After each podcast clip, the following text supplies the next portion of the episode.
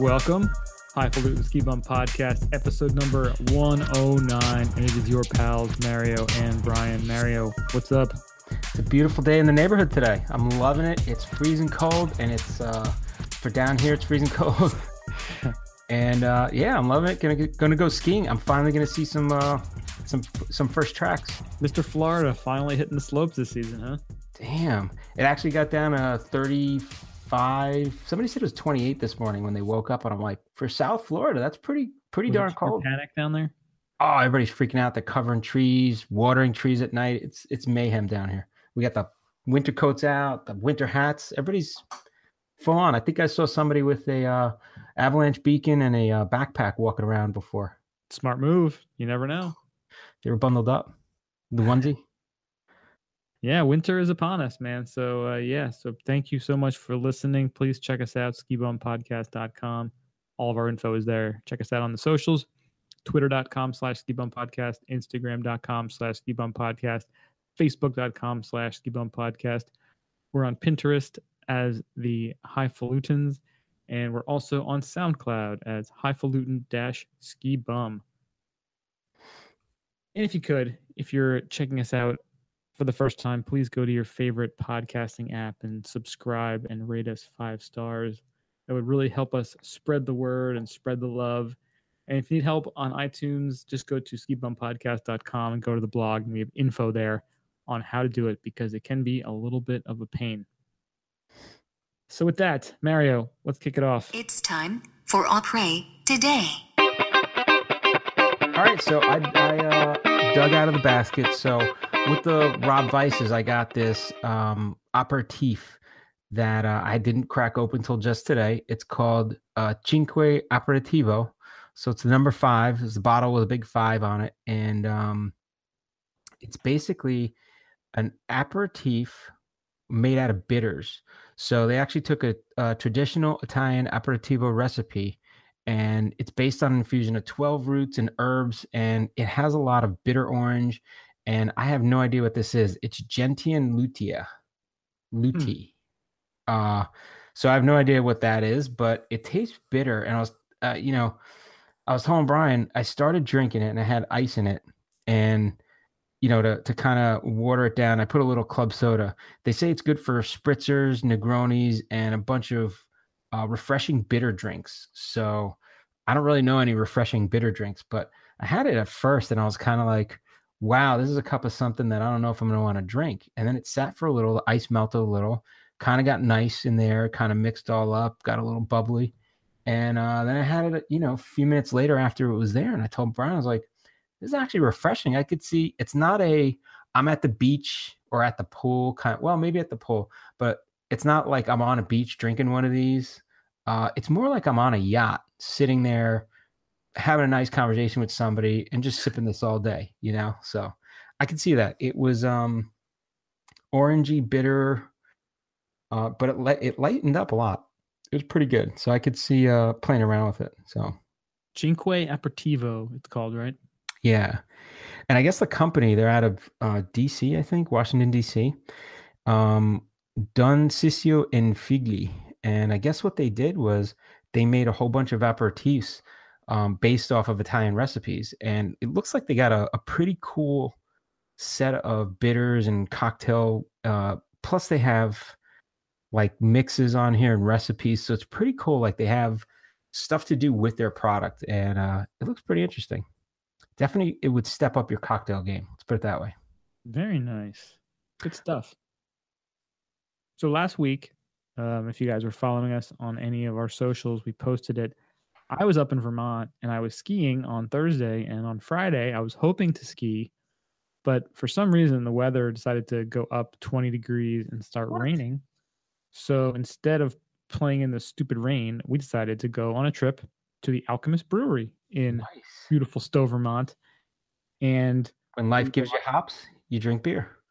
you, eh, that's all you can do you know you got you got to make the best of your, your situation so decided to go to alchemist and of course sampled a bunch of beers and i was surprised they had a lot of different beers available for purchase so usually they have you know heady and focal the big ones but they also had probably about five or six other beers available. So now, were they brewing those there? Because I thought they were just brewing Crusher and Focal there or something. no, Crusher's a rotator, so most of their beers just rotate in and out whenever they decide to make them. So Oh.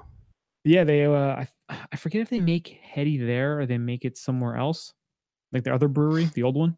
Yeah, I thought they made it at the old and the new one. okay. But they had yeah, like five or six different ones. So of course I had to get a bunch of everything to try it all. Because why wouldn't you? So as much as you can, man. You don't know when you're going to be back. I didn't max out totally because I only had one cooler. And again, the temperature, it went from being 40 on Thursday, which was a, a pretty good ski day, to I think it went up to like 58 on Friday. And Damn. then Saturday morning, by the time we got out Saturday morning, it was down to like 10. So it I'm like- shot it shot up and it before before it was 40 on I think it was probably 20. So it went from like 20 to 40 to 58 to Jeez. 15 and it kept going down to like I think minus 5. that So is fucked up. 72 hours it it shifted, you know, up 40 degrees and then down 60. It was such, such weird weather. I'm just laughing because I remember when, like two years ago, we went up and we we hit up Hill Farmstead. I remember we came back with like I was like ten growlers and like all this other beer, and we didn't have anywhere to store it, and we didn't want to leave it outside because it would get frozen. So we left the window open in the room. And put everything in the closet, and we're like freezing our ass off all night. But we're like, that goddamn beer is staying nice and fresh. the beer was perfect. And that's the important thing. Oh, that was awesome. It's all about priorities. That's right. The windows open. It was like, yeah, zero degrees. The heat's just billowing out. Like we don't give a shit. We're not wasting this beer. It's Hill Farmstead, man. That's right. Oh, So, yeah, so- awesome. It was it was kind of weird conditions. So we bought a decent amount of beer. that's strange, man. The one so when they were there, they had the heady, the focal, and they had the crusher to on draft there that you could sample. So we sampled those, but they didn't have any crusher to sell, which was weird. Oh, but really? they did have the Alena, which is an American IPA. And I was talking to the guy um, who was pouring, and he said it's kind of the same hop profile, but they just do it in a different manner. I guess that when they add the hops in and how long they're in there for are different. So the Alena is an American IPA, while the Crusher is a double. So it's a little bit lighter. It isn't quite that like crazy hop smell that you get from like a heady or a It's still a seven point Crusher. seven percent. That's like a double almost. And what yeah, is? but the- I guess it, technically it's still considered an American IPA, yeah, so it's like a regular single. But it's uh, it's got different flavors to it. It's a little bit, a little bit lighter. It's almost a little bit sweeter. Mm. Still got a lot of like piney, you know, hoppy flavor to it, but it isn't quite the the hop overload you get from like a heady. But really tasty stuff. So this Very was a, nice. a good pickup. cool. Yeah, very yummy. Looks like you guys had a lot of good beers. dude if you're in vermont you throw a rock you hit like 15 epic breweries like it's just not even not even it's not even hard when we were at alchemist there was this bunch of dudes there was probably like 10 of them they were i guess doing a bachelor party or a pre-wedding thing and uh like a bunch of these guys were from seattle like they flew in to go to this like to go to to vermont to go get beer I they were gotta going the to Vermont, alchemist the Vermont scene is pretty good. Oh, it's unbelievable. They're going from Alchemist up to um, Hill Farmstead, and then one of the the ladies working there was like, "Oh, make sure you hit." I think she said zero gravity. Ah, Okay. I think it's Burlington, and then she mentioned Rock Art as well, which is kind of in between Stowe and uh, Hill Farmstead. Yeah, we missed Rock Art. We didn't. We didn't stop in, right? I don't think we did. No, when we did our ski bum week a couple years ago, we had made plans to, but after we bought as much beer as we did, it was just like, do we really need to get more at this point? The Hill Farmstead was hilarious because we were like, open up the trunk. You're like, how many fucking growlers did you bring? I'm like, all of them. I brought every growler I had. The time you went by yourself that one Friday, Oh, that was awesome. you just you, you bought was like eight or ten growlers, like that you just got. I thought they were gonna cut me off. Like you can only buy four. Because I asked the lady, I'm like, is there a limit on how many growlers I can get? They're like, no, you can be as alcoholic as you want. Whatever. Yeah, I'm That not giving away growlers. Merry Christmas, everybody. Here's a growler. yeah, party time. Yeah, that was a lot of fun. Oh yeah. Oh, I forgot to tell you. So we were uh we went to um, Waterbury after to Prohibition Pig to get you know lunch. Nice. Uh, those knuckleheads that I was with.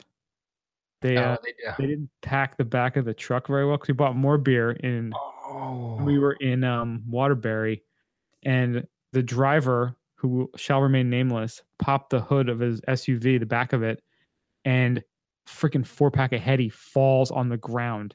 oh. I shrieked like a three year old girl seeing it fall, and because it, exploded, like it exploded, Oh, it was like spreading all over the place. You better I was shrieking. dive on it. You got to dive on it. Yeah. Oh my god, it was so bad.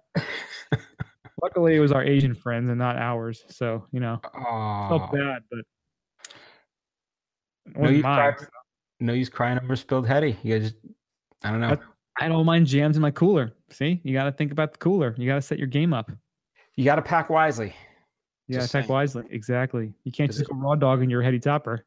And I tell you, those are cans, so they're a little sturdy. I mean, if they were in bottles, you're talking about complete, complete meltdown right there. Dude, I shrieked like a little, like a three year old girl. Oh my god, that's funny. so bad. I was so terrified. So now you know how you could shriek if if if you get into a bad situation. You're like a pig boy. Yeah, it was. Uh, I don't think anything else has ever made me scream like that before. Seeing heady topper drop. It was terrible. Awful. Dropping the heady. So much blood. So much blood. Yeah. So, uh, yeah. Speaking of beer breweries, uh, I went to. I finally went to the Highlight downtown in Tampa. Uh, the Highlight to uh, Cigar City downtown. It was pretty cool. They had a a, big tasting room and had a few samples. It was- It was pretty nice. It was very um, plain. It wasn't like very fancy or anything like that. They had a big distribution thing, and then they had the tasting room uh, with like a front bar, and then the back bar had a ton of taps, and they had some cool stuff on nitro and barrel aged and stuff. So it was pretty pretty good stuff. Very cool. Yeah, it was neat, neat to try. And I got my new Cigar City hat there. Look at so- you rocking the hat. Nice. And I'm eyeing up a cycling jersey so people could see see me with the highlight representing. We'll see. Very nice. But yeah, that was kind of cool. It's what you do after working out. You go to a brewery. well, that life is about balance, right? Go from the gym, you have a protein shake, and then you go to the brewery, and then you go home. That's it. Yep. Everything in moderation, including moderation. Exactly.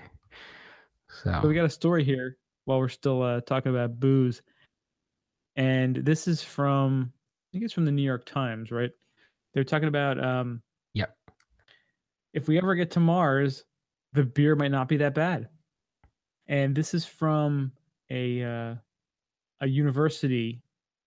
What university was it? Let me look this up. I have the notes here, but I don't have where the university was from. Um, oh, it's from Villanova. The uh, the professor of astronomy and astrophysics decided to set up a, a laboratory for his students, and they had to create like replicate Martian soil, and to see what could they grow there if they needed to, you know, Nice. feed future Martian travelers. So they were able to, I guess, figure out exactly the makeup of the Martian soil. And they said one of the things that was able to really strive there was hops. So Oh, wow. it could it's possible that we could have some Tesla Martian beer coming up in the next 10, 20 years or so. you know, people are like, yes, I only get my beer from Mars. It's like import or domestic or intergalactic. Mine's only inter. Can I have the intergalactic uh, IPA, please? I only drink intergalactic beers. Just Yeah. another way for people to get more snooty.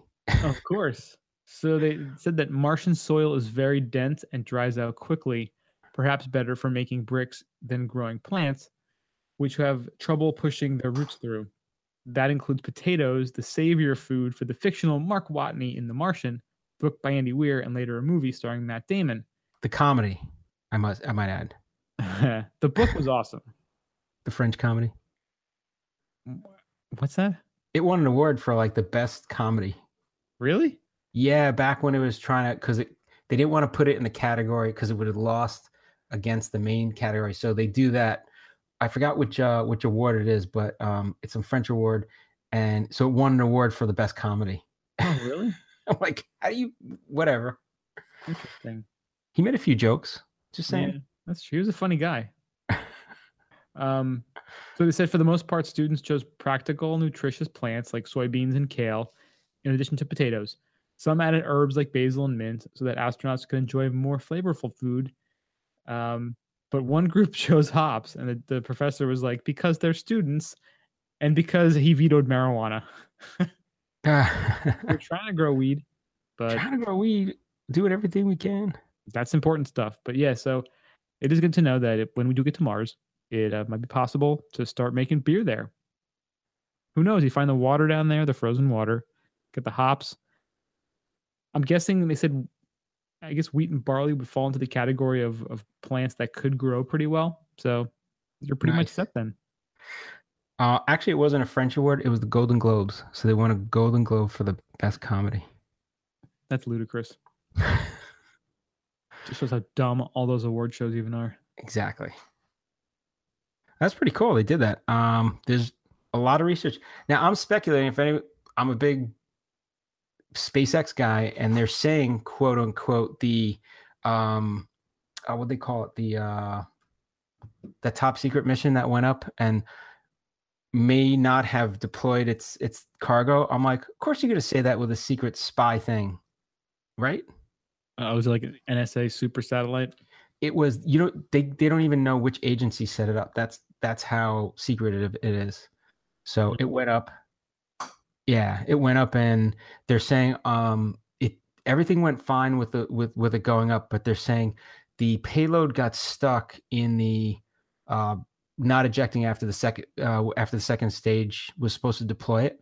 And it came back down and they're they're speculating that it burnt up on reentry with the second stage uh somewhere over africa and I'm like, yeah, I'm if if I was sending up a secret spy satellite, that's the shit I would portray too.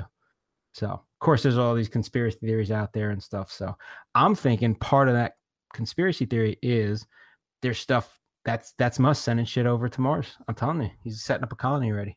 I think he is, and he's probably getting. He probably, you know, sponsored this study at Villanova, and was able to get them. He's like, "What kind of plants would grow there?" So they did the study. He's getting those those uh, seeds up there, firing them off, and getting this Right. stuff nice and, and growing before we start occupying the planet. He can start growing hops. Be like real Martian hops, Tesla Really hops, hops, yeah. SpaceX Tesla. hops. and he's gonna have his Tesla rotating around there. They're sending that up in uh so the SpaceX Heavy is going up with his Tesla Roadster. And I think I saw something that they're gonna deploy it.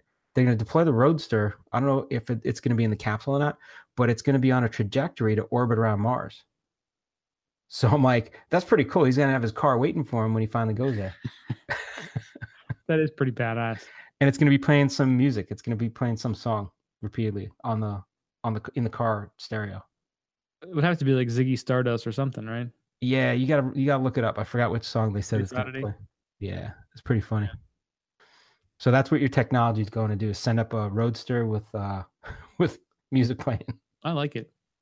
I think it's Hey, it's- if you're a super genius, you can and you made all this money creating these awesome companies, you do whatever the hell you want. it's money well spent. And you know what else they should should throw up there? The next story we have is only for the for only the third time in their history, Macallan is releasing a 40 year old sherry oak single malt Scotch whiskey. Now I think that should also be up in the Roadster in the in the trunk in like a nice case, waiting for Elon when he gets there. You can get into the Roadster, you know, then have some 40 year old Macallan. That's the way to test the autopilot in the Tesla is if you just have a bunch of those Macallans and then you're like, okay, car, let's see if you can drive me to, you know, put in the coordinates on Mars. Now, what kind of GPS would you have to have? Is there like special Um, GPS for Mars? It's an MPS. It's Mars positioning system. Well, it's just G is global. I mean, I guess the globe you're on would be Mars, right? I don't know. I'm I'm classifying everything as Mars, intergalactic. Everything's capital starts with a capital M. Um, yeah, that's that's I don't know. Then again, you're not going to crash into anything. There's nothing there. You just drive anywhere. That's You just- true. You just freewheel it, just woo, turn the wheel, and just that's it. Doing donuts, As long as you don't hit a crater, you're good. Martian donuts. Martian donuts. Uh, so they're saying that um, the handpick at cast spent 18 months being seasoned with Oslo sh- uh, Ol- Oloroso sherry before being shipped to Scotland, where they're filled with the Macallan, and then they sit there for that long. I'm like, that's crazy. Forty listen- goddamn years. 40 years. So saying only 465 total bottles exist and only 70 are going to be available in the US. Where are the other ones going? Are they sending the bulk of it to like I think Japan has a big um there's a big run on whiskey in Japan, right? Yeah, I'm sure like uh Switzerland too. You know, countries like that. Yeah, sure Ireland, Scotland keeps it decent Scotland. as well. Yeah. So they're saying buy it from Macallan. You can buy it. Um only it's less than one Bitcoin. This is at the moment, yeah. You know, when you put into those factors, it's definitely worth it. Just go out and buy it. Uh, nine nine hundred nine grand, nine thousand dollars, or Nine thousand big ones. or less than one Bitcoin. About eighty percent of a Bitcoin, right? Roughly. Yeah. Roughly right now.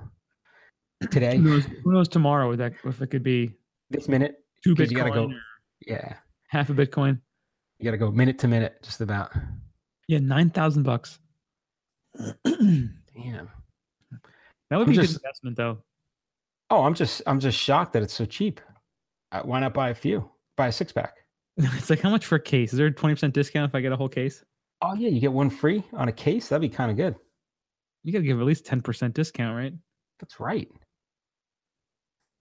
That's so bananas. I, I love- dozen. Well, like, I mean, I mean, the thirty that we had was unbelievable. I can't imagine what the forty must taste like.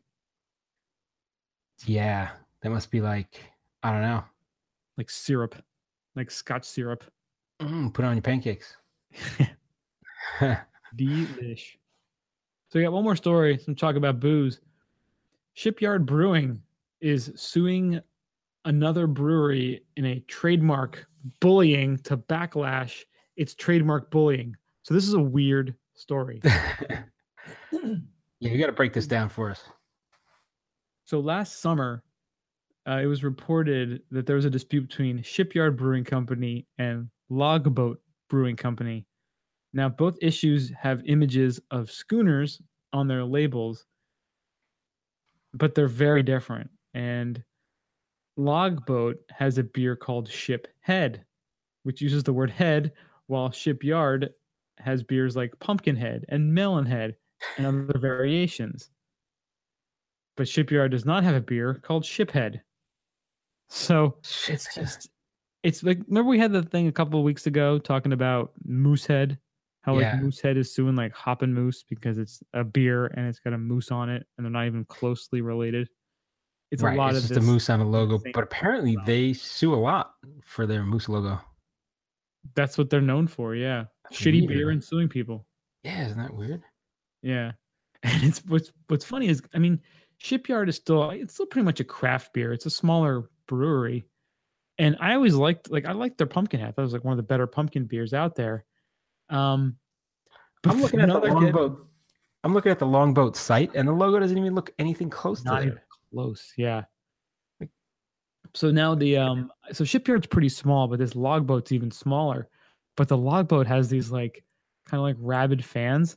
So they're just going on to like every like beer, like beer um beer advocate and uh beer reviews and just trashing all the shipyard stuff Oh, and like nice. totally sandbagging like all their reviews. And now they're getting all pissed off because they're getting all these one star reviews. Ah, awesome. People are speaking. Yeah, right? Yeah, the logos are totally different. One is like a schooner. One's like a big with sails open. That's shipyard, and logboat is like it looks like a canoe, like a log boat, like a with three people. There's like a kid. It looks like a a a woman, a guy or a woman with a weird hat, and it's silhouettes, and like a little girl on the boat. So it's kind of like, how do you? They're not even close. Yeah, it's really weird. And then I guess Shipyard they've made some uh they they're complaining about some of the like defamation they're receiving.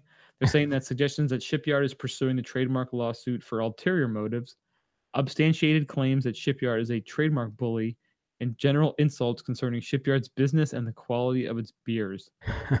So this there's actually a judge hearing this, and it's just like this is completely ridiculous.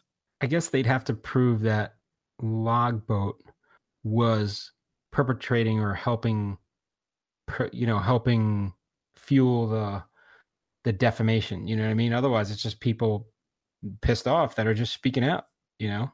Yeah. And it's saying like this is actually really hurting Shipyard's reputation because they really look like assholes by doing this. They could drop the suit at any time. Yeah. And again, like like we've just said, you know, you look at the logos, they're not even remotely similar. Yeah, that's weird. Yeah. It's crazy how people. I guess you know the the highly falutin ski bums when they come out with their podcasts. we may have to have to trademark bully them too. I don't know. That's true. Yeah. So I I think we may join that boycott and boycott shipyard beers. yeah, I think I was kind of already doing it. yeah, right. Uh, I'm just saying it's not really. I'm not gonna have to change much of what I'm doing. Yeah. Uh, I have had Shipyard before, the Pumpkin and the Pumpkinhead is the very good. Pumpkinhead. Yeah. But you know what? If I don't have it, I'm not gonna like you know, my life isn't gonna change for the worse. So Yeah, stop It's like dicks, shipyard. it's kind of like for Lent. I've given up liver before when I was a little kid. That's really not doing much because I'm not eating liver anyway. Yeah, right. I'm not giving up anything. Let's put it that way. Let's get into the Ginjula. Boom. Boom. So, Brian, why don't you hit up uh, Frank's Bean of the Week? All right. So Frank, we- Frank, thanks so much for sending in the bean of the week. Now, Frank, our pal, he was out in, in Lake Tahoe he recently. was running wild this week, wasn't he? Yeah, he was going buck wild. Uh, he sent an article about the top five strains to look forward to of cannabis for 2018. And one of them, conveniently, was called White Tahoe Cookies. Nice. Yeah, so White Tahoe Cookies is an indica dominant strain created by Kush for Breakfast and distributed by Archive Seed Bank. The strain is a blend of the White Tahoe OG and an unknown Girl Scout cookies cut and exemplifies attributes of each in trichome coverage, effect, and aroma. The GSC bouquet has been enhanced through this cross offering up sweeter, hashier notes and distant OG undertones. Its sedative effects pile on with each hit, weighing the consumer to their seat and alleviating minor pain and anxiety. Wow. I see the flavor profile. It says spicy, herbal, citrus, and tree fruit. That sounds pretty damn good, yeah.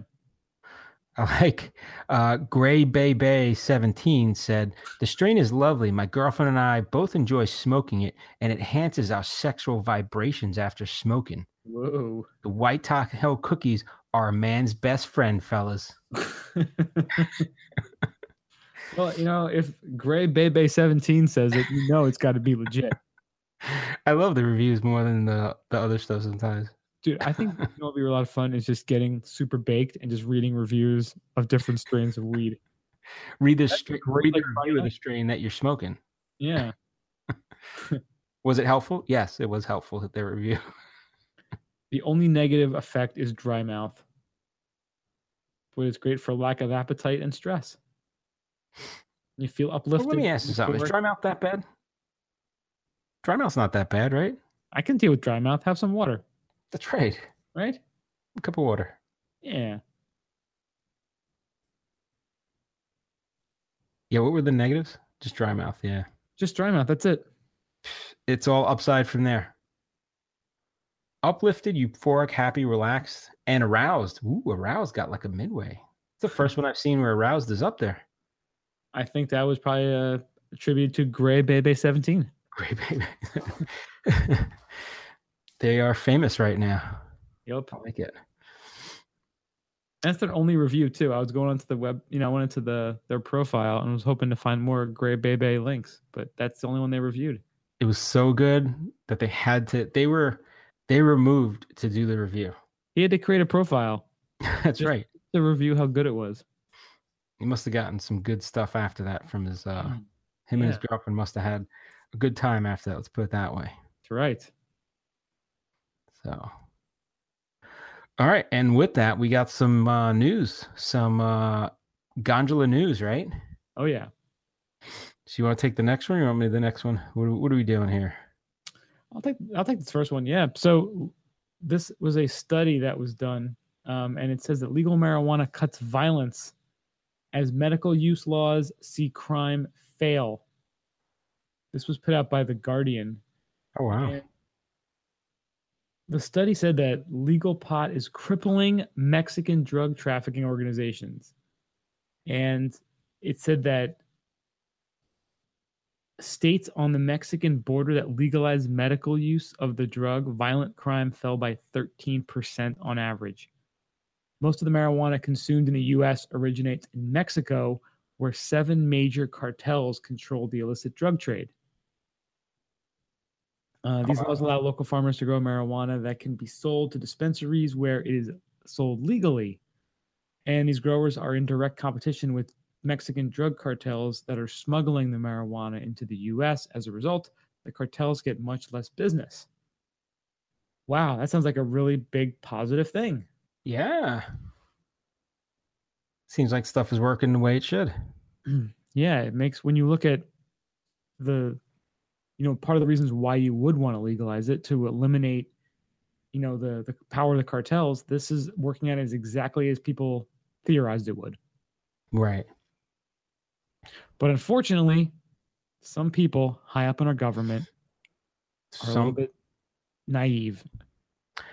And that leads us to the next topic is to counter that, there's been a group of uh, legislators that have drafted a bipartisan reefer act, uh, which is targeting to counteract Sessions' war on cannabis in uh, the high style. So, uh, what they're doing is they're putting together a bill which is meant to um, uh, kill funding for federal in, in, interference in trying to go after um, states, you know, um, you know, federal regulation in states where uh, they've actually made it legal.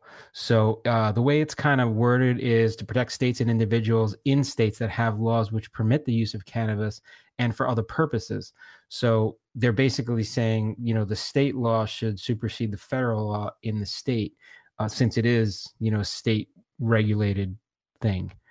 Um, so there's a bunch of um, a bunch of reps uh, that are putting together, Democrats, Republicans, um, and they're saying, you know, it would create it, it would create protections for medical and recreational cannabis and bar uh, federal funding for any efforts from the Justice Department to interfere in states' laws, which to me, you know, in terms of do I really want it? You know, do I really, you know, I, I don't really care what the, the states do. What, what people vote on is what they vote on as state. I just don't think federal government should be on top of that, which is is just something they should kind of come out already and just back off of.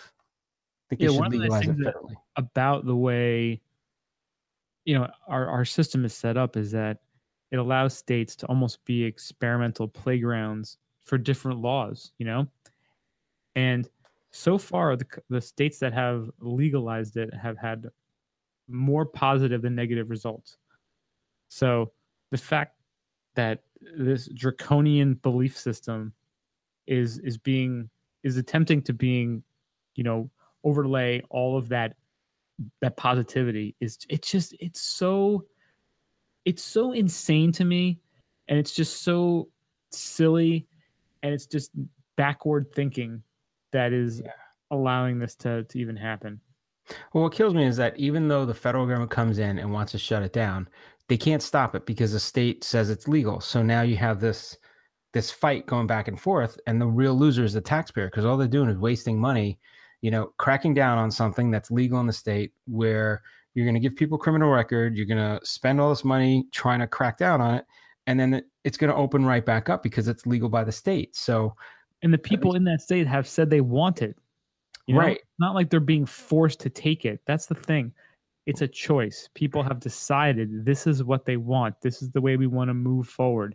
Right, and to to have this this old dipshit come in and say that you know this is this is what we're going to do now. We're going to you know we're going to override the state's rights. It's it's just well, the whole thing that kills me about it too is about how things could progress. That's the uncomfortable thing. You know things this you know it could you could have i, I can definitely see people making the argument oh a bunch of stupid stoners not getting what they want. You know that's a dumb thing.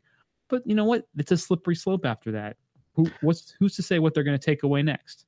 Well, I also look at from a business owner, like, you know, if you had a business and it was a legal business, but yet the federal government wants to come in and shut you down, you're like, well, wait a minute. I did it legitimately. I, I applied. I, I paid a lot of money for these licenses. I set up a regulated business and everything by the state.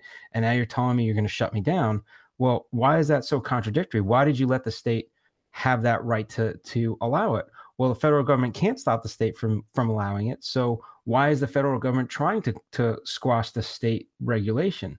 You know, it's not breaking any federal law. If it was, bring it up to the Supreme Court, and then federally they could say, okay, states can't do certain things because it breaks, you know, constitutional law, or something like that. But you know, I'm not a legal guy. I'm just saying, why would there, be this contradiction going on? Because it all it does is waste a ton of money, and the industry it's hurting the industry it's hurting the people working within the industry because because it's not federally legal they can't even do banking legitimately. So now you got to do banking you know and transactions like you're uh, an old fashioned seedy drug dealer which you want it to be cleaned up you want people to be safe let it let it be operated like a regular business you know? And you know what? Our, our president keeps going on about wanting to get more jobs and more americans working this is an entirely new industry that needs so many people doing so many new tasks. It this is this is an obvious out of the park grand slam home run that could be hit. And I mean, farming industry alone creates so many jobs, just residual jobs from you know farmers to people that work on the farms to people that supply the farms it's, there's this whole ecosystem of like that's what the country was founded on. Well yeah because even for the the marijuana industry there's the whole seed to sale requirement. So you know there's so much security and computer software and um, tracking systems that have all have to, i mean they're they're being built on the fly now to yeah. to facilitate this new product. There's so many great opportunities that if if this was truly the belief of of the president and he wanted to do this, it's again it's a home run. It's a out of the park grand slam home run. Trump said when he was running that I'm going to leave this up to the states. Well, here's what kills me about this whole thing, right? So the federal government comes and says you can't, you can't, whatever. They make it illegal, right? They started trying to pass. So there's the whole other issue of industrial hemp, right? Non mar you know not marijuana but actual hemp that's used in textiles and whatever. Uh 2014 2015 they passed a law that that um was supposed to um well if passed would have uh, released current restrictions. But industrial hemp is now legal in more than 30 countries. United states is one of the few uh, that does not allow the cultivation of hemp. Um that might have changed in the last you know year or two but it's kind of it's still one of those things that still industrial hemp is still stunted. And you're talking about a cash crop for farmers that has nothing to do with marijuana or anything like that. It's an actual something agricultural and textile like crop that we could grow which instead we just keep importing it from other countries. I mean it's all wrapped up into that. Yeah and even um henry ford the model t the uh the fenders were made of hemp. You know back then they were using it and it made sense Oh, then, nice. You know, the, the public, the public was manipulated by William Randolph Hearst and his publishing company. They wanted to, you know, he he just had built a. I think it, I, I think the story goes he built a, a paper factory or a paper mill, just dumped yes, a ton of money into it to print the magazines. Yeah. And uh, they said that hemp would be would would take over the paper industry because it's cheaper, it's better, it's it's easier to grow. So he just published a bunch of misinformation eh, about how hemp is is bad and hemp and marijuana are the same thing and and then it just it's stuck in people's dumb little pea brains for a hundred years now. It's crazy. It's unbelievable. Like you know, it's just been beaten into us, and so many people just drink the Kool Aid and accept what they well, learn. Especially way back, people used to just read something like, "Oh yeah, that's the truth." That's why the Germans were so great at like propaganda. They just put it on paper. People like, it's on paper, kind of like today you hear it's on the internet. It must be true. Yeah, right? I saw it on TV. I saw it on CNN. Saw it on, I saw yeah. it on Fox News. It's I saw it on some show. It's yeah, crazy. Yeah, and people have you know again as kids you have that beat into your head, and some people just haven't decided to take to think and actually look at new information, and that's why we are where we are right now. Yeah. Unbelievable. Oh, actually, on a side note, so you say Henry Ford, the bumper was made out of hemp. Mhm. I was watching uh, comedians in cars getting coffee. I was catching up on that, the Jerry Seinfeld thing, Okay, yeah, yeah. and he was driving a car, which I thought was cool. It was made out of wood, like the whole body was made out of wood. I was like, that's That's the one with. Louis C.K. Right? Uh, no, I think he breaks out again. It was with um, uh, it was uh, uh, Colbert, I think. Yeah, I think it was Colbert. Um, it was the Oh, first I- season. I'm I watching. the remember that one. It was like a Morgan or something. Yes, the Morgan. Yep. Yeah. Uh, it was pretty cool. The whole thing was made out of wood. I was like, that's badass. you get into a fender bender. I'm like, well, what do you do? Get like wood fill, Splinters. get some sandpaper out. Like that would be kind of weird. Yeah, some wood glue, and you're fine. Wood glue, yeah, it's fine. Don't worry about it. Or cut a tree down and make you a new part. All right. well, I think it's time for. Let's go to ski news. All right, so first off, tourists airlifted out of Swiss ski resort of Zermatt. Now we have been to Zermatt, and it's pretty much probably one of the, the original birthplaces of, of alpine skiing. It's climbing. magical- skiing. It's a beautiful place. It's a magical little place, and it's kind of it's interesting because you really you can't drive into it. You know, you have to take this train to get in because there's no cars in the town. It's There's quite these little- literally like when they talk about, I guess the old books or movies talk about Shangri La. That's kind of like what I think about. Pretty much like Shangri La in the mountains. Yeah. So they have these little electric taxis and horse and buggies and stuff, but they don't have any real cars. So you're almost it's almost uh, almost like a little bowl up in the, the mountains where you're Yeah. staying. So they uh they had a massive snowstorm up there and it stranded 13,000 tourists up in the village. And they said there was 2 days of record snowfall and exceptional risk of avalanches Wow. they had to airlift people out of the village to the nearby village of Täsch, which is a three minute flight from where rail replacement buses were available for their onward journey. That's wild. A hundred people per hour were uh, Vermont, man. Those guys are great. They know what they're doing there. So when it gets bad, that bad, it's it's like a what's it like a once in a once in a millennia, once in a decade kind of uh I don't know if that's ever happened before. 13,000 people. I mean, yeah. Wow. They have that crazy train we did take up, remember? Yep. instead of taking a chairlift, what So we we took do is you a- take this this chain uh, this train from the village up to the top of the mountain. Yeah, it was definitely planes, trains, and automobiles because we flew into Geneva. We took a bus over to the train. The train a bus first. village. Yeah, yeah. So we took the plane, then the bus, then the train. Yep. Got us up to the town, and then in the town there weren't any. It's all electric cars. Like if there are cars, it's very. It was pretty wild, very surreal. Like you really feel like you're going somewhere. Like you are away from everything. Yeah. They were saying that everything was under control. Um, they had plenty of, you know, there was lots of snow. People could go shopping, eating, and drinking, but you couldn't go skiing or hiking. Which, I mean, isn't that like the worst thing? Like when all you want to do is go skiing and there's just too much snow that you can't. Yeah, you're like, but it looks so great. I just want to go. And they're like, yeah, avalanche warning is like five out of five. I don't think you want to go anywhere. That's that's what it was. Yeah. Because they said it was like like severe, severe. Because they rate the avalanche warning. It's one out of five. Um, I'm kind of freaking out because Brian, I think I told you I'm going somewhere in a week and a half, and uh, it is avalanche warning right now is four out of five. I'm like, wow. I think I'm staying on piste but we'll see. you say that now. That's what I say now, but then I get out there and I got all my gear. We'll see. Yeah. Always safe though, nothing stupid. So unbelievable how much snow they got there. That's crazy. That's like that's like Jackson Hole last year, right? They had the They had a power outage. Yeah. it's like they're gonna start eating each other or something. It was like it's a Donner Pass again. what the hell? Do what you got to do, right? They were out of power for like five days or something, right? And then they started like evacuating Teton Village or something. Yeah. Crazy. All right, next up, we got the world's first ski in, ski out tree houses now for rent in Montana. So Uh, if you thought, you know, a nice resort was fun, um, how about a nice little tree house snuggled away somewhere on the mountain where you could just go in there? You got a little place, you got cozy blankets.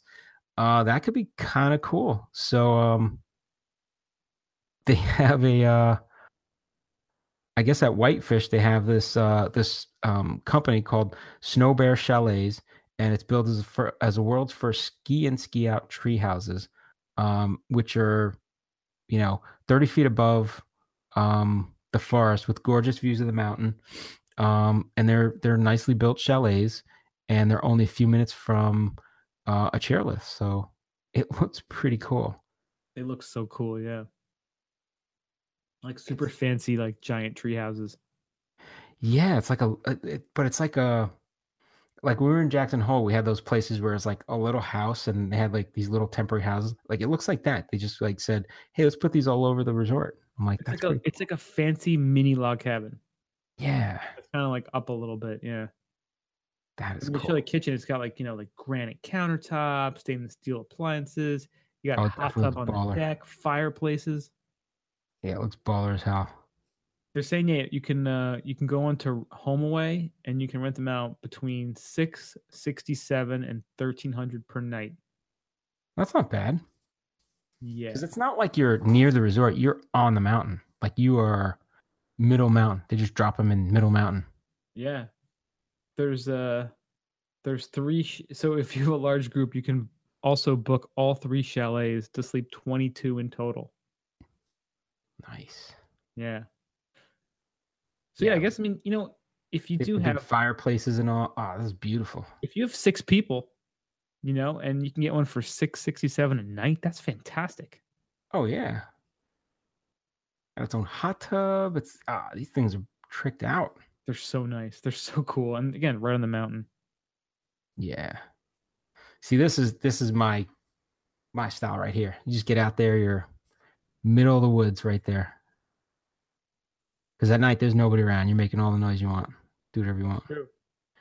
Which is good and bad because if you do make a bunch of noise because you got the bears coming in and eating your family, there's no one that would hear you and help you. That's true. That's true. I wonder if it Um, comes with like special like bear grenades. Why? Maybe that's why they're up a little, so the bears can't get you. Perhaps. And wolves, right? Wolves are out there too, probably. Wolves, definitely, yeah. You definitely don't want to go outside to take a leak at like two in the morning. You might get eaten by something. Yeah. You know someone has. or just fall asleep in the snow and freeze to death like you know like the shining you'd be like jack nicholson You don't want to go out like that. yeah that wouldn't be fun Yeah. so yeah that's All pretty right. cool Good folks at NOAA. Remember what that stands for?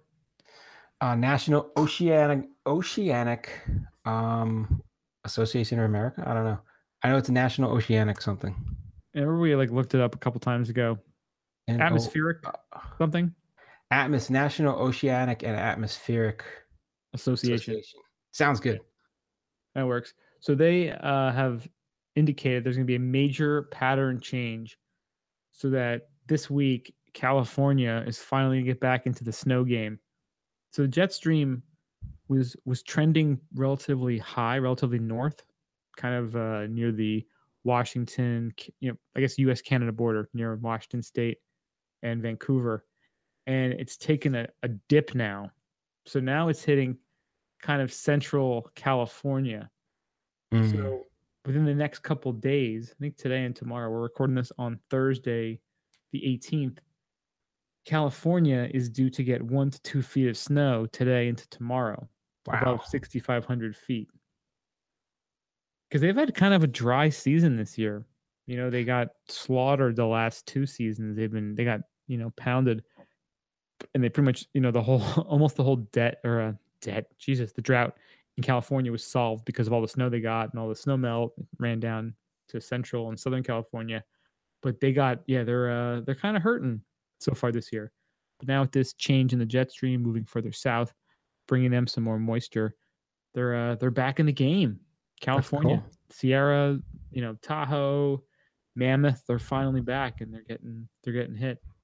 I was talking to my boss today. He's going. He's leaving tomorrow night for Utah, for Park City, and he said he's like they haven't gotten good snow, and I looked it up. I was like, wow, they really haven't been getting good snow this year. It was bad until about this this week. They had some snow finally. Yeah, it's coming back, and I think it's forecast for this week is going to get really good out there. Yeah, But um, I, t- I was telling him, I was like, you should stay, go up to Killington. seriously, right? you know, stay on the East Coast.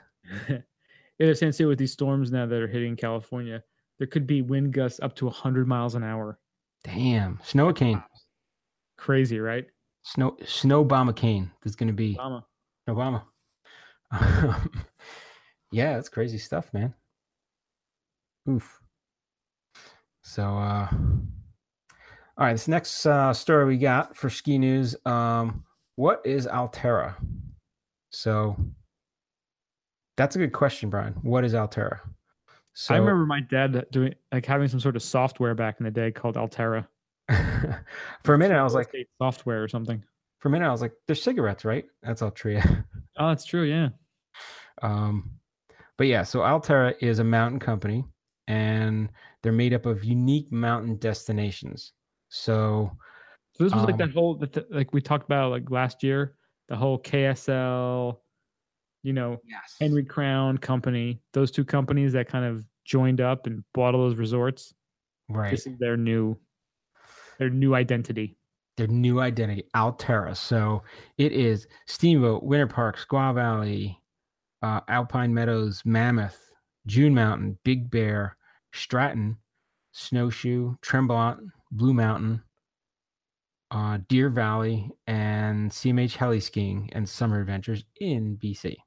So uh, I guess they're going to rebrand everything to Alterra, right? Yep. Or- so it'll be, it'll still have the mountain name, but it'll be Alterra ownership or Alterra company, kind of like Vail's the owner of whatever um, Stowe or something like that. So that's interesting. So they finally came out with a name and a logo. So it looks like a smoking company. No, just joking. Uh, it looks very futuristic. The font, pretty cool looking. So be interesting to see if they change around some of the logos uh, at the mountains too. Yeah, they're saying that the name Alterra is a fusion of the words altitude and terrain slash terra. Ooh, They're playing homage to the mountains and communities that form the backbone of the company. wow! I bet you that cost them like two million dollars to get that. Oh, at least yeah. Come up with So, a, come up with marketing company. companies, come up with the whole the whole nonsense they do to to create Yeah. their identity. They had the pitches. They probably had like fifty different type of logos, and you know, Mhm. here's the logo with different font, like different colors. board, like what what what do you feel is is your spirit animal? That's right. We have black, white, and red, but you know that's how we feel you are. But like we were thinking blue and yellow. No, that's not it. You know, probably had the. uh I want to see the, the the ones that didn't make the the list. Oh yeah, right. Like the the bad names. The rejections. Yeah, They probably rejected names and rejected logos. They're saying too that they're also going to come up with a a special pass um, for all for like access to all their existing mountains. Yeah. So right now there's the Epic and the Mountain Collective. Some of these are part of Mountain Collective, right? Or no? Uh, I'm not sure. No, Stratton. Stratton is not. But yeah, it makes sense that they're going to have something to join all their all their um ski the resorts into one pass. Yeah, you kind of have to have your your Well- pass for all your resorts. Yeah, and it is a good marketing thing. I mean, it's you getting that synergy of, hey, you know what? I live near Vermont, so I could drive there, but I want to take a trip out west. So let me go to a place that honors this pass. I mean, it, it does make sense, you know. Yeah. So Yeah, I'm looking at their website. It has doesn't have too much on there yet. It's got some some photos. It's got all the different resorts and links to them. nice. Actually, they don't link to anywhere. Oh no. The website is still being updated. Yeah, I forgot bunch of Tremblant is in that. I didn't realize because they were part of. I guess they didn't go with the Whistler sale. Which one? When Whistler was sold, they were part of IntraWest, and I guess they were part of a separate company by the time they got sold to Vail. I think Whistler was its own thing. They were like a public, publicly traded company. Yeah, they were their own animal, right? That was Yeah, then Vail bought them out. Hmm. Two billion dollars. Alterra Mountain Co. And then they have a pop up join our tribe, get free digital newsletters. There you go. So I wonder if it has any kind of like tribal Indian meaning or something. I don't know. All right. So the next story, and this kind of goes along with the one we talked about earlier in Zermatt. The the thing to check out is to check out these photos. We'll have the link in the show notes, and it's a huge avalanche buries road under seven meters of snow after once in a lifetime snowstorm in the Alps. So this storm, which hit, you know, France and Switzerland and parts of Italy, um, shows the shows this crazy tunnel that had to be dug out That is nuts. because of all the snow, and it blocked roads between Bessans and the village of Bonneval-sur-Arc in the Savoy district on Tuesday, and left the resident, the 250 residents of the Bonneval cut off after covering the road with between five and seven meters of snow. Hmm. So, for those who don't know how to do that sort of math, that's like 15 to 21 feet of snow. That's crazy. That is That's like a- That's like a bus turned straight wise up, right? Like pretty much, yeah. that's nuts. Yeah, the pictures are just like even plowing that out. it- It's like a little scary looking. It's a little claustrophobic. Like, how do you even start plowing that? Ah, one plow, Start from one the top. Like, do you get like helicopters? Like, I, one shovel at a time. I, I guess. That's crazy. a snowfall like this only happens like every 30 years. Well, so let's go back to last year. You remember the uh the Italian hotel that got wiped out from an Oof, avalanche? That was so scary. Yeah. So the Alps had some areas, and then there were inbounds on piste avalanches that happened. I think what was it, Italy, and there was another place that had another one too, right? I think it One was on a blue run. Oh, Austria, I think. Yeah. So there was a lot of snow that dumped in the Alps last year, and it looks like this year it's just keeping up. They're getting puked on, snow it? It's puking. different parts. It seems like this year. Yeah, I think you're right. All I know is uh where I'm going, they're expecting avalanche is four out of five, which means they just got dumped on. And I think I saw they're expecting another 10 inches Saturday and more next week. So hopefully there'll be some nice uh powder when we get out there. Damn. Nice. See nice and cold. Hopefully no avalanches and we'll be good. Yeah. Right. That's just it. You don't want to get too much snow. To sound a little snooty. You want snow, but not too much snow. Oh, they're saying there the risk level is still four out of five. So that's even after the avalanche. It's still four out of five. All right. So one more story before we get to the main topic. It's kind of a, a small, just a, a something to note. So next week, starting on January 25th, going through the 28th, is the outdoor retailer and snow show out in Denver, Colorado. And we were trying to make it out there this year. Unfortunately, circumstances did not allow. But my sister, who will be on the podcast in the upcoming weeks, she has her own outdoor kind of consulting company. She will be in attendance representing us Yeah, some regard. So hopefully we'll have some insight, some information, some news live from the floor next week, which would be pretty cool. And hopefully get some photos. We're having someone else go as a photographer under under our uh our name, our company. Oh, for us. So- yeah. There should be some cool information, some cool photos that we can hopefully, you know, get up for you guys to check out next week. So Excellent. we will keep you posted on that. Yeah, very nice. If you're out there, you know, hashtag us on any of your posts. That would be cool. And we'll retweet it out and re Facebook and re Instagram it and spread the love. So Spread the love. at include at Ski Bum Podcast in your posts if you're going. All right, and with that, let's get into the main topic. So Mario, you've been mentioning a couple times now about your upcoming trip. That's our main topic this week.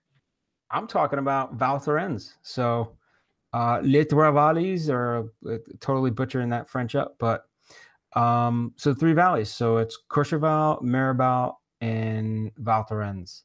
So we're going to Val Thorens, going with the Big Ski Club, and uh, Hoboken represent. and um, Val Thorens is all the way to the right, Méribel's in the mi- middle, and Courchevel's on the left side. So um, it's very important when we're looking at logistics. Like, okay, what are we going to ski today? So um, let's talk about getting there. So getting there, we're going to fly into Geneva, about two and a half uh, hour ride, uh, and then you know uh, we're just going to ski the hell out of that place. So avalanche risk is at about a four out of five right now. Uh, looking at the snow report, like I said, Saturday they're expected to get seven inches, and Sunday they're expected to get 17. Damn. So they're getting a ton of snow to prep for us. Uh, and then temperatures, yeah, it's 14 degrees right now, 21 at the base. So it's cold. It's going to be pretty cold. It's one of those areas, I guess. Um, so Val Thorens, they're saying it's the highest valley, highest, uh, one of the largest and the highest, uh, I guess, in the Alps ski areas. So it's above the tree line. So it's very, I've heard, you know, uh, somebody on the trip gave a bunch of advice. They sent uh, some stuff out to everybody today. Um, and they're saying like you have to watch out for the weather because the weather's going to change dramatically. So if it's not great in Val Thorens for the day, you might want to skip over and uh, ski on Méribel because uh, it's a little bit lower. So, uh, you know, some good advice there. They also say, you know, um, try to stay in the sunlight because, you know, the sun moves in the valley throughout the day. So, you know, keep that in mind. So it looks like it's going to be a pretty sweet deal. Um, now, in terms of altitude, uh, it is one of the highest in the Alps. I don't think it's as high as the US, though they give it to me in kilometers and i'm like yeah i don't know what the meters and kilometers you know this is your this is your first time on skis this season right this will be my yes first tracks this year so i've been training but it's still not the same as getting on skis so we'll what, see how i fare have you done anything like specific i got a trainer and he's beating the shit out of me doing um not a lot of heavyweights but a lot of uh the ski movements and a lot of like stuff to kind of get the whole body in shape um, some of the stuff I've been doing a lot of Bosu ball. I've been doing like jump, you know, a lot of jumping to the side, a lot of jumping uh, uh, straight up, you know, uh, forward, straight up, a lot of um, lunges. Uh, what else? Um, yeah, just a lot of exercises like that, a lot of total body and a lot of, you know, burpees, things like that, that, you know, get the whole, you know, not just the legs, but like the, the core, a lot of core work. Been yeah, been doing a ton of core work, a lot of planks, a lot of um, what do you call them? Turkish, Turkish squats or something. Like Not the get ups. The uh, there's there's something with the ball where you're going with a medicine oh. ball back and forth. Mm-hmm. Um, I forgot what they call them. You like you lift your legs up and you kind of do side to side. You're going to the floor and stuff. Uh, there's one with stacking. You're stacking like uh, stacking step pieces over um, what else we do? A lot of the what is it? TP TPX. You know they have you know the the body weight stuff in the gym. So it's a lot of body the weight. Ropes, the straps, right? Yeah, the ropes, the big heavy rope, like all that stuff. Sled, a lot of sled pushes, um, and rope pulls. So you know, sled push. They they have like a sled in the gym. They just weight it up and then you just push it for, just keep pushing it. You know. Yeah. Until, you want to die, pretty much. Uh, so a lot of stuff like that. I've been doing a lot of stair climb. You know, instead of doing like the bike like I was doing previously, I've been doing a lot more stair climbing. Um, so yeah, I've, I changed it up a little bit. Uh, definitely a lot more weights this time, and I still get my cardio in, but it's not not just all cardio like I was doing. So I think I'm pretty, I'm feeling pretty good, you know. But again, as I know, once you get out on skis, you know that's really you, you're still going to use muscles that you haven't used. So, um, yeah, we'll see. I'm excited and excited and scared at the same time, but it's a good scared. So, but uh, yeah. So that's my big thing right now. Is you know I'm trying to debate of do I bring my baller ass DPS skis, um, or do I just rent there? And I looked at the skis and I wasn't totally happy, but I was like, still lugging skis around is going to be a pain in the in the balls because I got to work in New York for like two days and then fly out to out from there and then come back. So it's kind of like it, it's going to be a lot of logistically, it's a nightmare. Yeah, I think you should uh should post that on social. See what people think. I'm gonna have to. Yeah, I think I'll post it on Instagram and Facebook. I'll just I'll, I'll make a post tonight. Be like, what's everybody's opinion? To DPS or not to DPS? Yeah, because they're they're nice skis, especially for powder, and they're good on not powder. But I think mean, the conditions are going to be great. Brought them to use them. You know, when are you going to use them next? Otherwise, Yeah, the other thing I was little, I guess somebody told me they said if the skis that get damaged on the airplane in the cargo thing, they're not responsible for anything, so you don't get any.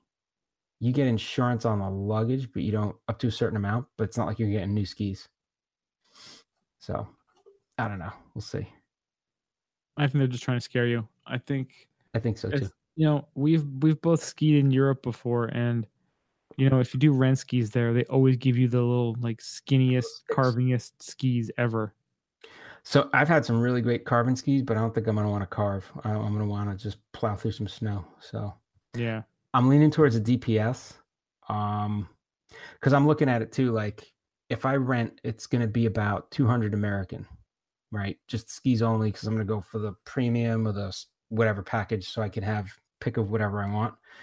So that's about 200 bucks. If I bring the skis, and I still go over on like other stuff I'm bringing because I got to work and bring work stuff and all. Um, and I had to pay for luggage for an extra bag. It's a hundred dollars each way, so I'd, I'd pay two hundred bucks anyway. Yeah. but I'd have my stuff. So I'm leaning towards bringing the skis. Let's put it that way. yeah. The dollar to euro isn't very good right now either. as 1.2 or something like that, One or dollar is 0.82 euro. yeah. So So that's uh yeah, so that's going to be interesting. Um, but I'm excited to go. It's it's like one of the largest skiers in the world. Um, isn't it the, the largest ski area in the world. I think it is because they're they're all technically considered joined together. Mhm. Um, but it's supposed to be so. I I went on a bunch of sites and I saw like old school, like from like you know 2010 and 2000. These uh these videos that were done by like people traveling there and like you know travel video and it's pretty cool. They were a little bit retro. You saw a little bit old stuff and uh, they had the old music and stuff. It was kind of cool. But um, they gave uh, everything that I've seen is saying that Val Thorens was when it was designed, it was designed designed for function more than form, and then over the years, it's developed into like a more affluent like ski area because there's just been tons of money poured into the place, and there's you know a lot to do there. So they have like Michelin star restaurants and a lot of amenities, and supposedly some of the best um, uh, après ski life and nightlife, you know, for clubs there. La Folle Douce is the après ski place that I think it always ranks number one or two in the world for uh, top uh, après ski places to go in the world. So I think it's that, and then there's some place in St. Anton that's supposed to be like the, those two are like always ranked top top places to go. And if you look on YouTube, you look at Folly, it just it looks like a a big techno party in the middle of the mountain, in the middle of the day. maybe Peter Vaca will be there. Peter Vaco. Who knows? I like it. I might have to bring the chicken hat. La Folle douche. La Folle douche. uh yeah, but it looks like snow is forecasted like quite a bit. So I mean, yesterday there was yeah, yesterday got snow. So it looks like there's yeah, I'm excited. I mean, we're going we're not going with the usual. I think they want they wanted to sell out to like 50 people. And I think they only sold out to um I think we're only about 26. So they like Oh, half really? sold this. Yeah, it wasn't even that expensive. It was just So does that it- mean the, uh, the people, the heads, or the guys who run the thing had to pay for it? I think they have to pay. Yeah. I think they might Usually, usually it's free, right? If like they uh think so. Well, Yeah, I think if they sell it out, usually the two liters get it free.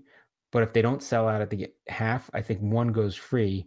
Uh, but a lot of times, what they'll do is then they'll split it. They each go for half, which is which is fair, you know. yeah. So, uh, it's kind of it's not bad because with a big group, sometimes it gets a little a little out of hand, a little too much to deal with. So this will be a little bit cozier, a little bit.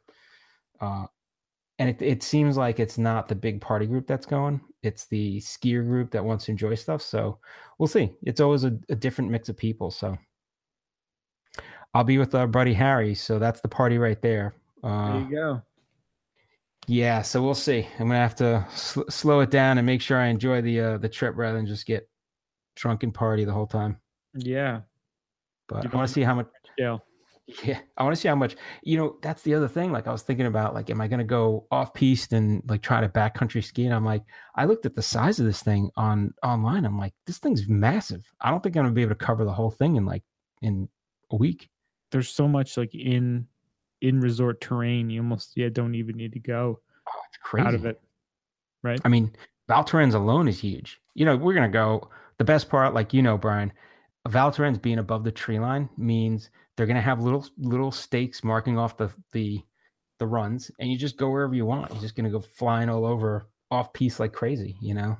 Yeah, it's so nice. You see all the all the euros. They stay within those uh Yeah. within the the groomed corduroy areas. carving in the little groom corduroy area and And of course, all the Americans were kind of bombing down the uh all the Yeah. untouched powder on the sides, which is the best. yeah we're like yes this is what it was and they all look at it in awe i think it's gotten a little bit better now they, they're they're probably getting into a little bit more Yeah, it's really more the old folks that kind Yeah. of do that. Yeah. i also think too like like i don't know last time we went to europe was was austria right and i think i remember we didn't see that many snowboarders it was mainly skiers right Yeah, I think for the most part, yeah. not like the the mix here here Probably you like see a good mix 25 Yeah. there. Whereas here it's like what almost 50 50 Probably pretty close to half, yeah. Yeah. So, um, yeah, we'll we'll see how it goes. I mean, uh, flying out Friday, so uh, I think it, it should be good. I'm excited. So, Yeah, there's a lot of friggin' terrain there. God oh, dude, it's massive. Yeah. So the good part of the ski club is they'll kind of, uh, so usually what they do is they'll they'll put out like an itinerary of where um, some of the at least one of the trip leaders will be, just to kind of guide people along. Like, and the way the reason they do that, it's kind of a good idea where you don't have to follow it. It's just kind of a suggestion, like here's where we're going to be. But if you follow that little itinerary, what they try to do is move around the whole mountain, so you get to see everything. So with kind of nice, yeah. yeah, with this, I don't know. Usually I do five days and I take one day off, but if I feel up to it, I may want to take a day. And even if I ski half a day and like just go to Cor- uh, Courchevel just to ski, I, that might be worth it. You know? So you guys are staying in Val Thorens, right? Yeah, we're staying at Hotel La Sherpa in Val Thorens, which is uh right on the edge, but everything is almost ski and ski out from what I see on the, you know, or it's like a short walk, or it's really kind of eh, how much of a pain in the ass is it to get to uh the Courchevel then? Uh, from what I hear, it's like 45 minutes if you go on a good beeline and everybody's like at least a an intermediate to advanced skier. They're like, you can get there in like 45 minutes. So it's kind of like when we were in Zermatt and we went over to Cervinia. That took like two hours though. Yeah, we took our time, but it took forever. Well, there's all that traversing we had to do. yeah, this I don't think is as much traversing, but it's just you're covering a bigger distance and you got to catch like, I think they said three lifts over, but then you got to come back. You got to start coming back by two because you got to take five lifts back. So you got to wait Five online. lifts back. Oh my Yeah. god. So it's like easier to get there and a longer time to get back. So, And look at the layout. Like, are you just stranded then? Like, if you don't get back in time? oh yeah, you're pretty much boned. They also said too, um, what they'll do is they close the, um, so the where you cross the peak into the other valley is it gets really windy up there. So they said you got to watch the weather because if weather is moving in in the afternoon, you can't get. What they'll do is they'll shut those lifts going over into the other uh, valley, and you get stuck in one of the valleys just because of weather. So then you actually get snowed in to one. You know, you ski the rest of the day, but you can't do the crossover. So you're So stuck in kinda that valley. Stuck in that valley then. Yeah. So they said if it's bad weather, stay in your valley. Um, otherwise, you could get stranded. Yikes. Which I'm like, I guess you got to look at the snow report. So I like it. It's called kind of wild card. When we were in Zermatt, they were like, yeah, if you go to Cervinia, Slovenia, right? That was the Italian. Italy. Yeah. Yeah, and they said, what if you if you get stuck over there, it's what like a two hundred dollar cab ride back or something. Yeah. Like two two hour, it's a two hour cab Yeah. ride. It was crazy.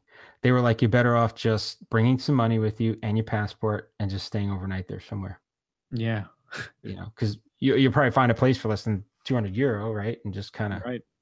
make it, make a night of it to be like, all right, we're staying here in Italy. Airbnb it, Airbnb. That's right. make it work. Yeah. So uh, I probably won't have internet connection. We'll see. I'm gonna try to. Uh, maybe we'll try to set up a call while I'm there. We'll do a little interview. I'll let you know how things are going. You can cut it That'd into a. great, yeah. And I'm sure you'll be posting pictures.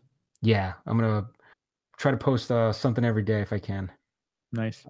And I'm with. I'll be with Harry. And he takes good pictures too, so I'll, I'll steal some of his. Dude, Harry is if he's not on his phone, he's on his computer. Yep. Either boarding on his phone or on his computer. He's always looking at his phone, but he take he always gets this cool video on it, like of him with his GoPro like pointed at him, like getting this cool video of him shredding it up. It's pretty cool. He's got like he'll put like a soundtrack to it and stuff. Yeah, he does it all like on his phone. Yeah. Like he'll he'll be there at lunch staring at his phone and be like, "Here, look at the video I made." It's like, wow, dude, that would have taken me like a long time because I would have put it off for a long time. That's what he does. That's what he does. The Magic Yeah, Harry. man. Yeah. So So I'll let you know how everything goes. Be, Yeah, that's gonna be a lot of fun. So yeah, so um, so yeah, check out all of our socials. Mario will be posting all kinds of good photos and info and videos, hopefully from there. So, all right, cool. And yeah, if you want to get more info, check us out. All the info, we'll have it there. SkiBumpPodcast.com. All right, now it is time to go. Under the ropes. First off, kayaker admits to spiking rivals drink with steroids. What? Japanese This is kayaker. the anti Bill Cosby right here. Japanese kayaker Yasuhiro Suzuki was expected to represent his country at the 2020 Olympics, but he will no longer be doing that after admitting to dosing one of his rivals, Seiji Komatsu, with anabolic steroids. Damn, was he trying to do a uh, a flim flam, uh, you know, Bill Cosby on him? Or- Flim flam? Well, I I guess so. Komatsu, the guy who was accused of of taking steroids, you know, he tested positive, and he vehemently denied it. And then they somehow had an investigation by the Japan Canoe Federation, which is a thing apparently. I didn't know that existed. Yeah, and then he out that this guy he spiked his drink nice. because got he wanted to get picked above him for the Olympics. Damn, not just above him, but the other guy's like banned from the sport. That's pretty messed up. I wonder if they like force him to commit hari-kari because of this. I don't know. That's just that's just as bad as, uh, yeah, killed him. So you know, pulled the Tonya Harding on him. Well, he has, you know he's disgraced his family, hasn't he? He has disgraced his name. Yeah. He might have to commit seppuku. hari-kari. Isn't that so crazy? He's a fucking kayaker. He rides around in a canoe. Dude, this is gonna be like um was it Blades of uh Steel? Blades of glory. Blades of Glory. like these sports, you just don't know how crazy it gets within them, man. That that Japanese Canoe Federation. The Jap. I didn't know that was a thing either. So I'm learning a lot of stuff here. You know, like I was talking to a guy I work with, and he was saying how they had um like a polar plunge, like by his uh because Oh, nice. his kids are into swimming and they had a polar plunge, and they got like this like Olympic swimmer to come out, and it was like this guy who was like an Olympic like U.S. Olympic backstroker. That's gonna be this dude. he's like the record for like the backstroke something adrian i think his name was and um i'm like he's like oh so cool this guy he's one of the best at this and he was here i'm like could you imagine spending three quarters of your life being good at backstroking and swimming like what a stupid thing to be good at Well, at the polar plunge in Japan, it's gonna be this dude, like the canoe guy. They're gonna be like, "Oh yeah, he was a canoe guy, and he was disgraced, and now he does like this they polar plunge." stay in the water That's what he does. He does the polar plunge. they make him it's like hypothermia carry yeah. hypothermia carry So he's not even. It's not even rowing. It's canoeing. canoeing well kayaking Oh, kayaking. Okay. which I guess is like a it's kind of like a like a race car version of a canoe, I guess. Yeah, no, kayaking is pretty fun to watch, actually. But yeah, I mean, okay, I just want to know what kind of drink was it? Was it like milk or was it like a Gatorade or like what's he putting that? What where's he getting it and what's he putting it in? It's probably Monster. Is it like a Mickey? Because that that would be like, oh, you got like you know mixed drink and I, I put it in there, a little steroids in there to get you. Like, would it be funny if you put like so much steroid in that like the guy's like, what the hell is like it all it became like solid? He's like, what happened to my drink? oh, I put too much steroids in there. Give him a Sorry. pina colada, and like he dumped in the steroids. He's like, what the hell's wrong with this pina colada? You know, this pina colada tastes like steroids. I like gave it to his girlfriend instead. Ah, That was for her. I don't know. She's like bench bench pressing a lot more now. A lot of a lot of veins. A lot of veins in her arms. I don't know what's going on. She keeps taking my drink and she's just, I don't know, she's getting jacked. Yoked. Yoking it. Crazy, man. Absolutely crazy. So be All right, careful so- about who gets access to your drink. I, w- I wonder what's, what else is going to come out because you're going to hear all this crazy shit the last few weeks before the Olympics, which is what, three weeks away, four weeks away, something like that. Not even. It, I think it's uh I think it's like two. Re- Two Wow. It's, it's it's the eighth it starts. So yeah, eighth? about two and a half. Yeah, it's coming up quick. I mean, these people are on their last ditch effort to like, all right, you know, so and so's above me, and I'm not going to make the cut. Like, I gotta, I gotta, you know, cut their Achilles tendon before they get on that plane, and and then I'm on. You know what I mean? Like, Well, shouldn't the Russians be coming off their steroid cycle right now? ah, they're they will not be competing. Ah, Womp womp. Wah, wah. and the and the ones that will compete will be under the The Olympic unified flag. right? flag or whatever, right? The Olympic flag. That's crazy. With some country that is just getting in for the first time or something. It's it's weird. Very weird. So, all right, next up we got irradiated wasteland in Chernobyl now holds a 3800 panel solar farm. So, we talking about making lemons into lemonades. Um everybody knows about Chernobyl in Ukraine. If you don't, it was one of the worst nuclear accidents in human history. Uh, it basically rendered the land there in uninhabitable for humans for 24,000 years. That is such a fucked up number. Isn't that a fucking how Four thousand years. you've basically taken a part of our planet and said you might as well put it into space and never look at it because you can't go there. You know what I mean? Like it's that's nuts. My 24,000 years. is like, how'd they come up with that number? Like, what if we come up with like, what if there's some like brilliant scientist in like six thousand years who's like, oh, pff, bro, you just pour like Gatorade on top of this stuff and it goes away. Oh, okay, cool. Well, that could happen because I remember watching a show where they were taking steam and they were putting into a Superfund site, and the Superfund site they were saying wasn't going to be inhabitable for something like 200 years, and they were going to have to clean it up by um, either excavating or, or just letting it sit or something like that. So what this company did was they were pumping steam in there, and it was bringing the toxins back up to the surface. And they said instead of 200 years, they can get it down to like 40 years. So I'm And like, now there's right. condos there. and now there's condos. That's right. And no, it's the- caucus. it's always like a playground, like a kid's playground. So, yeah, right. Every Superfund site, they take away the soil and then they put like a playground. amusement park. Yeah, amusement park, uh, usually ball fields, like soccer fields or something you see on it. It's crazy. That whole thing in Hoboken that they put like right in the middle of like the two roads, you know what I'm talking about? That that big soccer field they put in there. Oh yeah, right by the northern entrance to Hoboken. That's like a cleanup site. Yeah, that whole they- area. Yeah, that, those two sections there. Yeah, because they demoed a bunch of buildings and some of them were dormant for a while. And then they, you could tell because they take away all the soil and then they truck in new soil. And you're like, yeah, that's a Superfund or some kind of cleanup. And then they, you know, put the, um, the, what whatchamacallit, they, they put a nice, you know, uh, astroturf surface on top. And then there you go. It's a, it's a soccer field now. It's like, yeah, you know, that's like a cleanup site, but that's what they do all over. They say as long as the kids don't stay there for more than like 10 hours a day, they're okay. You know, That's So- comforting, right? Ah, always comforting.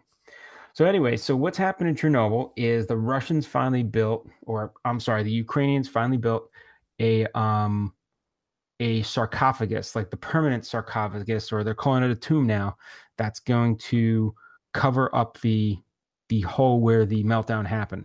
So I guess they come up like to your point, they come up with this calculation of how much radiation's leaked and like the half-life and all this crap. So it's still some brainiac trying to come up with some or some computer model coming up with some um you know estimate but who knows? I'm not going to be around in 24000 years so i think they're just basically saying in our lifetimes it's not going to be we're not going to be able to go there. Um but i guess the way they cleaned it up so they covered it up. They said the radiation coming out of there now is one tenth of what it was which is good. And i guess it's clean enough that they could send workers in for limited time or i guess with you know precaution um, and they're not allowed to dig because that would be really bad. So they say setting up the solar farms is really easy because you just set it up on top of. They already have like I guess these pads of concrete already set up. So they just put everything right on there and they're using the, I guess, the wiring for what the power plant was going to use to generate the power. And they just grid's feed it on set up the to grid's uh, there. to send out the energy. It's already set. Right. Which is brilliant. So now they're just they they did this huge farm and I guess they said Belarus is they might they they're looking at expanding it even more. So they're saying it's gonna do it's gonna produce one megawatt. Now if it was 1.21 megawatts, that would be enough to for Back to the Future, right? Or they were That's, gigawatts. that's 1.21 gigawatts. gigawatts. So yeah, I don't think it's enough. But uh, so they're saying that's enough to power roughly 2,000 homes. So that's kind of cool. See, That's awesome. Yeah, like like you said, lemons to lemonade. I mean, what a what a smart idea. seeing as the land's not habitable for 24,000 years, they might as well do something with it. You ever looked at the pictures they have of like Pripyat, the town? Like Oh. what it looked like afterwards. It's creepy. It's so creepy. Like the amusement park they had. Yeah, Like, people just ran. Yeah. You see like dolls on the on the floor. Like they did that HBO special. Did you see that? Yeah. Well, they had the Geiger counter. That one. Oh, that was creepy because people were walking into classrooms where it looks like kid like people just threw the papers out. Now, of course, after they evacuated, they could have just said, "Make it look like this," so that when people come in, you know, they want to keep coming back. yeah, you never know. They could have stayed some of it, but yeah, the whole place looks like just people just whatever you're doing right now, just run. Yeah. I mean, that's crazy. Then again, you live near a, a giant nuclear reactor and the alarms go off. I think you are running. It's asses and Bolt. elbows. That's all you see. Asses and elbows. Bolt. Well, speaking of alerts when something bad happens. so there was a story that I'm sure everyone's heard about in Hawaii last week where the person in charge of setting up a setting out a test message for the ballistic missile alert in Hawaii sent the actual alert. That's instead crazy. and there was like a 40 minute period before they were able to correct the alert and people were freaking out obviously So what happened? That was the alert that a, a missile was coming to them. yeah the alert was so this goes out to everyone i guess in any cell phone you know carrier any- anyone with a oh. phone in that area it said ballistic missile threat inbound to hawaii seek Holy shit! shelter this is not a drill On their phones. on their phones like you have those amber alerts sometimes or weather I alerts. thought it was like some government alert system because I I just I heard the blurb in the news, but I didn't realize it was like to your actual like the Amber Alert thing, right? Yeah, it's based on your uh the, your your location, your GPS signal. So if you're in that area, you get this alert. That's pretty messed up. It's very messed up. And the guy apparently there was like a a bad user interface on the computer system he, he selected the wrong link. My bad. That's my bad. That's on me, guys. That's My all me, bad, bro. dog. Me, dog. So so apparently, you know, so that happened and it took him like 40 minutes to correct it, which is the most fucked up thing about the whole thing. I mean, mistakes happen, but to allow almost 40 minutes to go by without like being like, my bad, sorry, that was wrong. You're in Hawaii. Where the fuck are you gonna go? Unless you got a, a jet lined up ready to go, you are stuck on an island. right? So, but according to Pornhub, they reported that the website's traffic in Hawaii The news agency Pornhub. after they told there was a mistake. So they tweeted out a graph yesterday which showed that when the alert happened at 8:07 a.m. Hawaii Standard Time, um, there was a 77% drop from a typical Saturday in porn Wow. usage. So So everyone just stopped porn while they were freaking out. people bolted. They were like, well, I wonder too, like, were they like, oh my God, the girl next door, she's so hot. I, w- I've always wanted to talk to her. Do you go over and talk to her now? Maybe they put their, you know, if they were in the middle of doing something, they stopped, like you said, right? And then they're like, I gotta shut down the, you know, I gotta do other stuff. Yeah. I gotta move my Bitcoin. You gotta take like- priorities. I take priority. So then, all right, so the 8:45 a.m. Hawaii Standard Time, the alert was reported as false, and then traffic on Pornhub shot up 48% above normal for nine for the normal 901 time. Wow. That is talk about coming back with a vengeance. Like, yeah, we're back. So they're like, "Oh my god, I'm still alive. I'm gonna go watch double anal penetration. Oh man. I'm gonna cherish every moment I have now as bonus time." Nobody gonna- can blame you, right? You're catch, I'm- you know.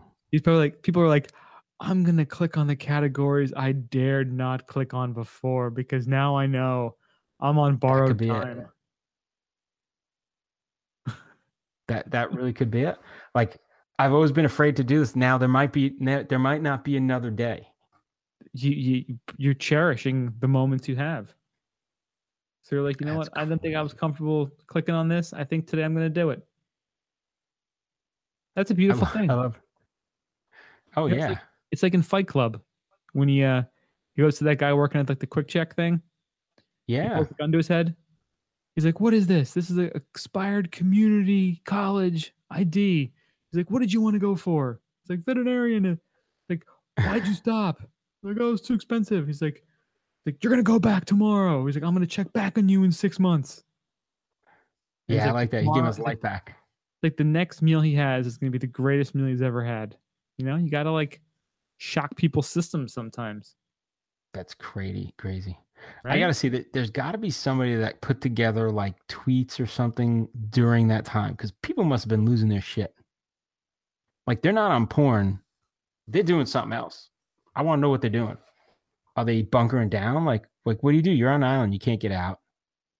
If you have a boat, are you jumping in the boat and trying to ride out as far as you can to sea? Yeah, what do you do? Like, what do you, that 40 minutes must have been just like the worst 40 minutes ever. So you know there's the one person that got in their boat, that had a boat, and started riding as fast as they could. And by the time 45 minutes went by and the alert came back, they were out of cell range. So they couldn't get the Yeah. So Lord knows how far they drove out. He's like, yeah, I guess it's been less than 40 minutes. I don't see that missile hitting yet. Like They're in freaking Deep sea. Man, he's like, that missile sure is slow getting here. And they're in deep sea. Like, I don't, I don't know if we're gonna make it. That's pretty crazy. Like, "Oh, I don't have nearly enough supplies to get back. I'm just gonna die out here in the water now. there could be somebody out there still. I don't know. I don't know. I'm not going back. I heard a bomb hit Hawaii. Oof. Sitting on a deserted island, stranded. I don't know, man. When the bomb took out Hawaii, That is so messed up though. I jumped off of my porn hub right into my boat and I started riding. Never looked back. Never looked About back, bro. right? Never looked back, bro. And then I got back and boom, I went on. and I started looking at all the categories I've missed. Yeah, right to Pornhub. Damn. That is crazy. Yeah, there's got to be something where, like, I don't know, do they loot in Hawaii? I imagine that would have gone on, right? They start stealing spam from the stores. Perhaps, perhaps.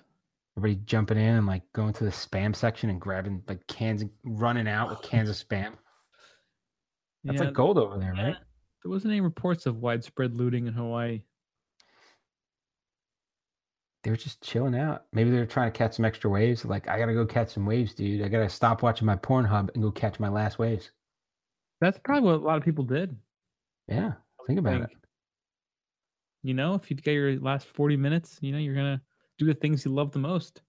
Yeah, that's awesome. Yeah.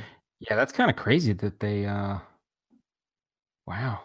Yeah, I'd kind of freak out too. Can you imagine if they, that happened in like the metro area, like New York metro area or LA or some shit like that? You get that alert across like the city. It'd be like widespread panic. It'd be chaos, yeah. And then you'd have one dude sitting there saying or or a girl saying my bad dog that's me that's on me that's on me Right? i pressed that button i wasn't supposed to sorry man that's crazy Scary stuff. So, you know, you should be out there making sure you're skiing, getting out there, getting your turns because you never know when it's going to be your last opportunity. right put Right. down put down the porn hub and and grab the ski poles and go out and start skiing Make it happen. make it happen So thank you everyone so much for listening. We really do appreciate it. We love doing this for you guys. We hope you enjoy it. Check us out, skibumpodcast.com. Check us out on the socials, twitter.com slash skibumpodcast, facebook.com slash skibumpodcast, instagram.com slash skibumpodcast. We are on Pinterest as the Highfalutins. We are also on SoundCloud as Highfalutin dash ski bum. Next week, hmm, not quite sure if we're going to have a podcast or not because Mario's going to be getting ready to head out to Val Thorens. I'll have to Uh, talk to you to to put one together if you if you if you want. Maybe We we'll, we'll figure something out. Um, Yeah. we may also you do a Yeah, guest uh, host. we're supposed to have our pal Rich from All About Pray this week, but he uh he got sick, so I may do a podcast with him, or perhaps my uh, my sister who is representing us at the outdoor That would be sweet. snow show in Denver. So She's uh, gonna be out there next week, right? yeah, she'll be out there next week. So That'd be we'll cool. definitely have something together um, in the next week or so. Put together a bunch of different things, and that'd be kind of nice. Yeah, we're mixing things up. We're trying new things. So we'll have something for you guys pretty soon as well. So thank you again, and we'll see you guys soon. Stay high, stay fluting. See ya.